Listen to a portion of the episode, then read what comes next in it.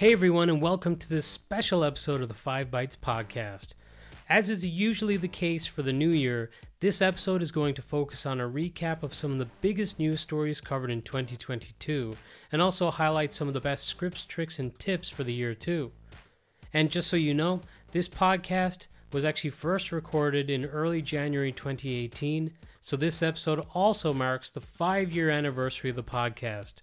And I wanted to share some numbers for those who maybe listen every week. I thought you might be interested to maybe hear a little bit about the health or the growth of the podcast in that time. Um, so, in that time, the number of plays annually grew from around 12,000 plays in its first year to over 27,000 plays this year, with over 130,000 plays in its five year run. I would just like to say thank you to everyone who has ever listened to the show, and of course to all the great companies who have sponsored the show in that time. Each episode takes several hours to put together, and it would not be possible without sponsors. And the sponsors for this week's episode are Netwrix PolicyPak, Control Up, and Numecent. And as always, if you enjoy the show, you have these awesome sponsors to thank. Now let's get into a recap of some of the news.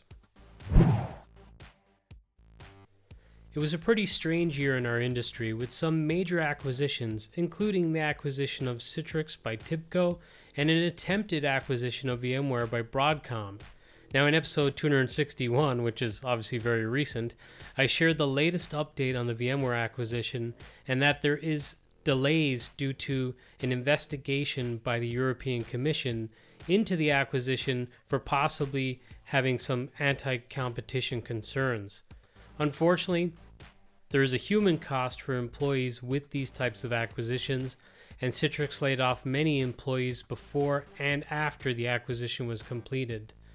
And another major acquisition this year was Oracle's acquisition of Cerner, which is a world leading electronic health record system.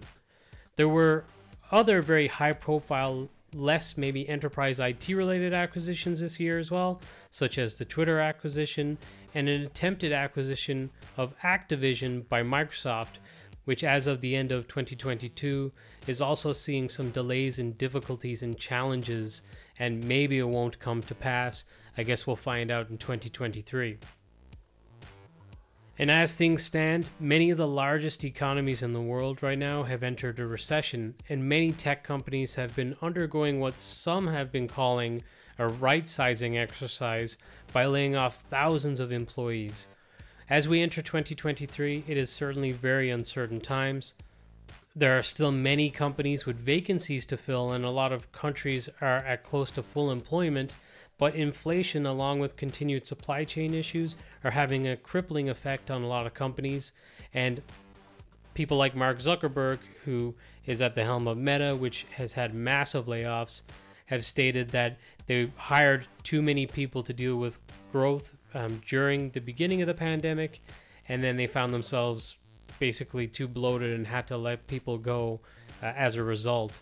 So it's kind of this strange time where we're kind of at full employment, but just all the other factors are causing this ripple effect, and layoffs are starting to become more frequent, and a lot of economies are entering recessions.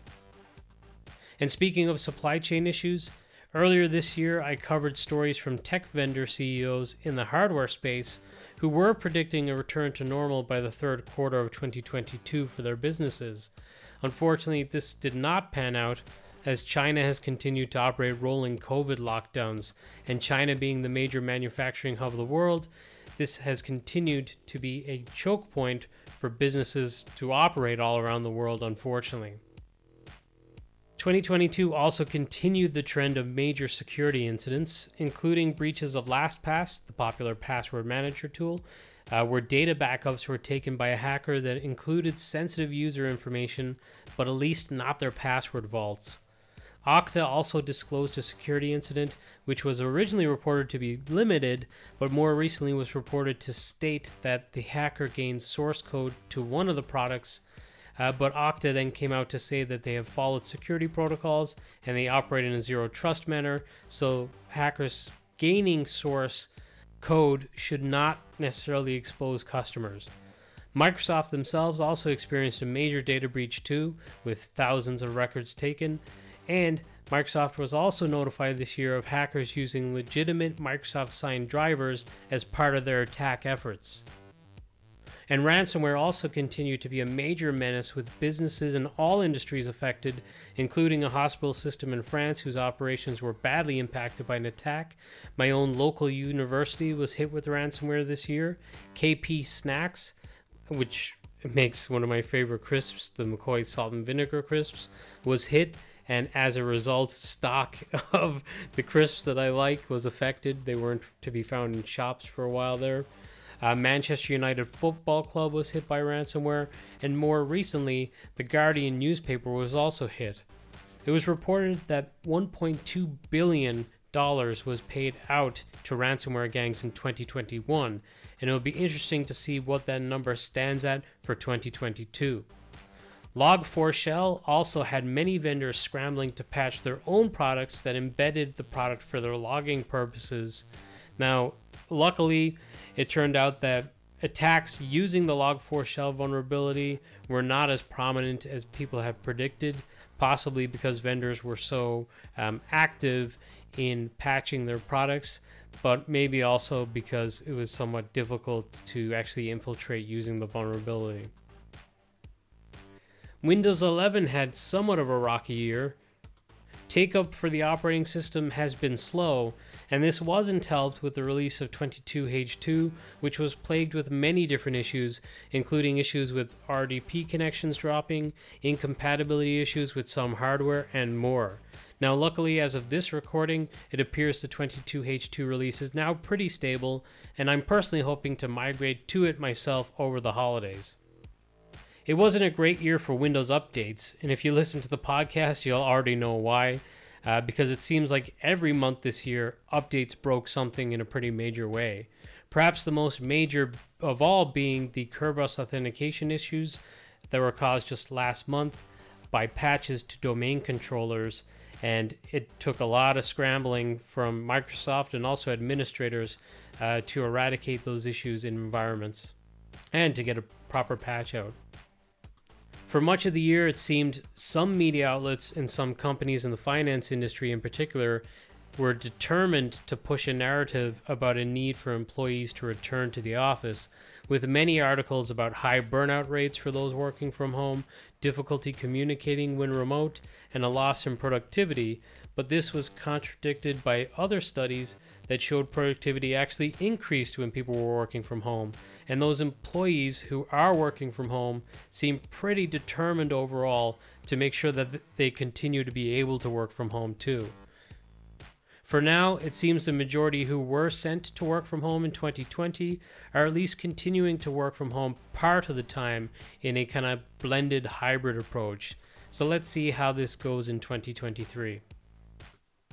And as always, I kind of want to highlight some of the news for the sponsors of the show from last year, and that includes show sponsor ControlUp, who had another great year as their DEX offering keeps expanding, with script based actions making their way into Solve, which is the web UI real time dashboard. And they also expanded the features and capabilities of EdgeDX, brought unified communications monitoring, uh, user sentiment, and more. And Netwrix PolicyPak continued to grow its rich feature set, particularly on the security side of things, with Least Privilege Manager receiving several significant enhancements. There was the PolicyPak Mac integration this year, and much more. It seems like Policy Pack has been integrated very well within the Netrix product suite and family. And Numecent launched Cloudpager, which is the first cloud native container management platform for Windows desktops that allows you to take your existing AppV and MSIX packages along with your cloud paging containers, which is a best in class container format with an unparalleled high level of compatibility for applications, and just simply drag and drop those packages into the nice admin portal for Cloudpager and assign to groups of users in Azure Active Directory groups via workpods to auto deploy the applications quickly and easily to any Windows desktops anywhere with an added ability to also rapidly roll back any changes if needed. Overall, a really great way to modernize your application management approach. But now let's check out some of the 2022 best of for scripts, tricks, and tips. I featured a lot of great scripts, tricks, and tips this year, and when picking just some of them to highlight, I try to put some of my own personal interests aside. I featured a lot of RPA related tips as an example, but I realized this may not interest everyone, so I went for what I feel might appeal to a wider audience. So, first up, I could just have said that there's a tip to follow Jen Gentleman on uh, Twitter. And Jen works for Microsoft, and She's just great on all social media platforms at constantly providing really great tips. And just some of the tips that she shared this year include uh, using the Control Shift C keyboard shortcut in Windows 11 for copy as path, uh, using a grid view for the clock in Windows to get a world clock or alternatively also being able to set alternative clocks. So if you're working with teams across various different time zones this could be really amazing for you uh, to very quickly see oh okay this is what time it is where this person's working. Uh, maybe i'll hold off on sending them this message on teams or slack or whatever. Uh, another tip was to use PowerToys to batch rename files and a couple of other keyboard shortcuts. If you use Control Shift and T, you're able to reopen a tab in Edge if you accidentally closed one. And finally, uh, use Win, Shift, and Left and Right to move a window between monitors. But yeah, like I said, if you just want to follow Jen on Twitter, that's at JenMSFT. Another cool tip that was shared this year a Dark Coder on GitHub shared a Power Run as System PowerShell module created uh, for executing applications and processes in Windows in the system context without a need for any other tools such as PsExec. Hacking Articles shared a really nice looking and simple infographic this year for authentication security. A really nice one to maybe print out and stick up on your hopefully home cubicle wall or just the wall in your office just for a referral, or also maybe share it with your team. It's a pretty good one. And also, kind of in the security realm, I think the next few tips I picked were from a security perspective. Uh, but Pingcastle have a really cool tool for performing quick Active Directory security audits. And if you're listening to the audio only version of the podcast, there is a YouTube edition that you can check out. You'll find it at 5bytespodcast.com. Uh, but the on the YouTube edition, you'll be able to see an example of what the report generated for the Active Directory security audit looks like. It's pretty impressive looking. This year, there was also a tip to check out an Azure AD assessment script, um, which is on GitHub, and I'll share a link to that with this episode, which is episode 263. And you'll find that at 5bytespodcast.com, and you'll find a link to absolutely everything I reference on every episode of the podcast over at 5bytespodcast.com. Uh, but another really great security tip, and one I've repeated on several episodes this year, is to join the patching mail group. So there's a Google mail group uh, that's completely dedicated to patching. So a lot of the stories that I'll cover on uh, the show, I'll initially see the reports coming through that mail group, and then I'll typically kind of wait until some of the other uh, media outlets start to report it and maybe get some confirmation from Microsoft. But uh, this is a really great first call, and if you're an IT administrator who does patching, you should really be in this group um, to get information as quickly as possible about patches when they go wrong. Also, security related, Sophos had a great post this year on reconstructing PowerShell scripts from multiple Windows event logs. So if an attacker uses a PowerShell script, you're actually able to piece that script back together via the Windows event logs. And Trevor Jones this year shared a script to get the current Windows 10 patch level using PowerShell. And not security related for this one, uh, but kind of from a personal standpoint, I had a really great time presenting at HIMSS, which is a medical conference in Orlando, Florida, uh, with my good friend Trentent Tye during the year. And after the conference, we published a blog post on controlup.com using actual real world data showing remote access tool utilization in different countries and how that may correlate with public health policies during the peak of the pandemic. So, really, really interesting to see that data and to kind of compare it uh, country to country. Like, for example, Australia had a pretty kind of rigid isolation policy uh, and they kept things open. And you can kind of see that uh, most people didn't get forced to work remotely. So, remote access kind of happened um, later uh, in the flow for them versus maybe someone like Ireland, where I am, where uh, things hit very early on. And you can kind of see that in how people were working. And I couldn't have a best of without mentioning some of Guy Leech's tips. And Guy this year shared a commandlet to find all Azure related uh, modules and install them. Guy also shared a script for trimming working memory sets, which is a really interesting one, particularly if you're on uh, maybe published desktops, terminal services for published applications as well. If you want to free up some memory from maybe idle sessions or something like that, you can clear a lot of memory by running this script. Also, PowerShell related, but Brien Posey had shared a, a blog on how to create functions in PowerShell scripts. So, so kind of going back to basics, but also very important. The Austin Morris Daily shared his resources this year on Application Reliability Monitor with Log Analytics and some of the work that Morris has done with log analytics is very, very impressive. So if that's something you're interested in, check out this blog. Thomas Thornton had a post on writing reusable Terraform modules, and Terraform has been very, very popular in the recent years, and kind of maybe also related, but not directly.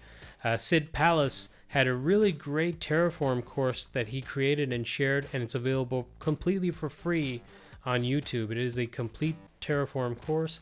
So if you're interested in getting started with Terraform, definitely check that out. Uh, I completed it myself. And someone in the same vein, the awesome Jim Moyle had a series of YouTube videos from a couple years ago, but I shared them again on the podcast this year, uh, where he's going through Azure Image Builder. I think he goes through ARM templates and several different automation uh, techniques for Azure Virtual Desktop and really just virtual machines in Azure in general. And the awesome James Kindon had a blog post this year on shrinking an Azure OS disk to enable ephemeral capabilities. So, one of the tricks with the ephemeral OS disk is there has to be a certain size allowance, I believe, for the caching of the OS disk. So, it's kind of a, a difficult one to get started with because you need to size things right and you might think you're picking a disk that will work for it but because there's so much disk required for the caching it's not a good fit and then you just have the option grayed out. So james can kind of help you through that with this blog post. And on the windows 365 side of things there's some windows 365 powershell scripts shared this year including a script to enable short path for cloud pcs I also personally shared my own automated build using robotic process automation uh, that I run every month for building out a brand new fully patched Windows 365 custom image. Mike Streets took part in a webinar this year, and the video recording of that is still available on YouTube, where he shared his top 10 Citrix optimizations. And one I mention, I think, pretty much every year, but there's a really great Example of a toast notification, this time to notify users when recycle bin contains more than 10 gigabytes or more. And in this particular instance, it's being executed via Intune or MECM, but it's a pretty cool script to just kind of integrate into your own processes however you see fit. Toast notifications are awesome. And Leo Buquet had a blog post on how to build a private winget repository. So if you want to use Windows Package Manager and have your own source for your packages, this is one to check out. Uh, Michael Hildebrand had a blog covering the topic of Azure Active Directory join and whether to use it or not. And kind of in that vein, Brooks Peppin had a post on 10 things to know about hybrid Azure Active Directory join with Intune. So hybrid Azure Active Directory and Azure Active Directory join have been big topics this year. And finally, a short one but still a good one Joshua Gatewood shared a PowerShell command that you can use to force Azure Active Directory dynamic groups to recalculate. Now, I'm not sure if that one's still going to be relevant if you're using the uh, latest Azure AD Connect Cloud Sync, I think it's called. I covered on the last episode of the podcast, um, but hopefully so. If not, if you're still on Azure AD Connect, I'm sure this works. But that's it for this episode. Normal service will resume next week. Thank you all so much for listening, and Happy New Year.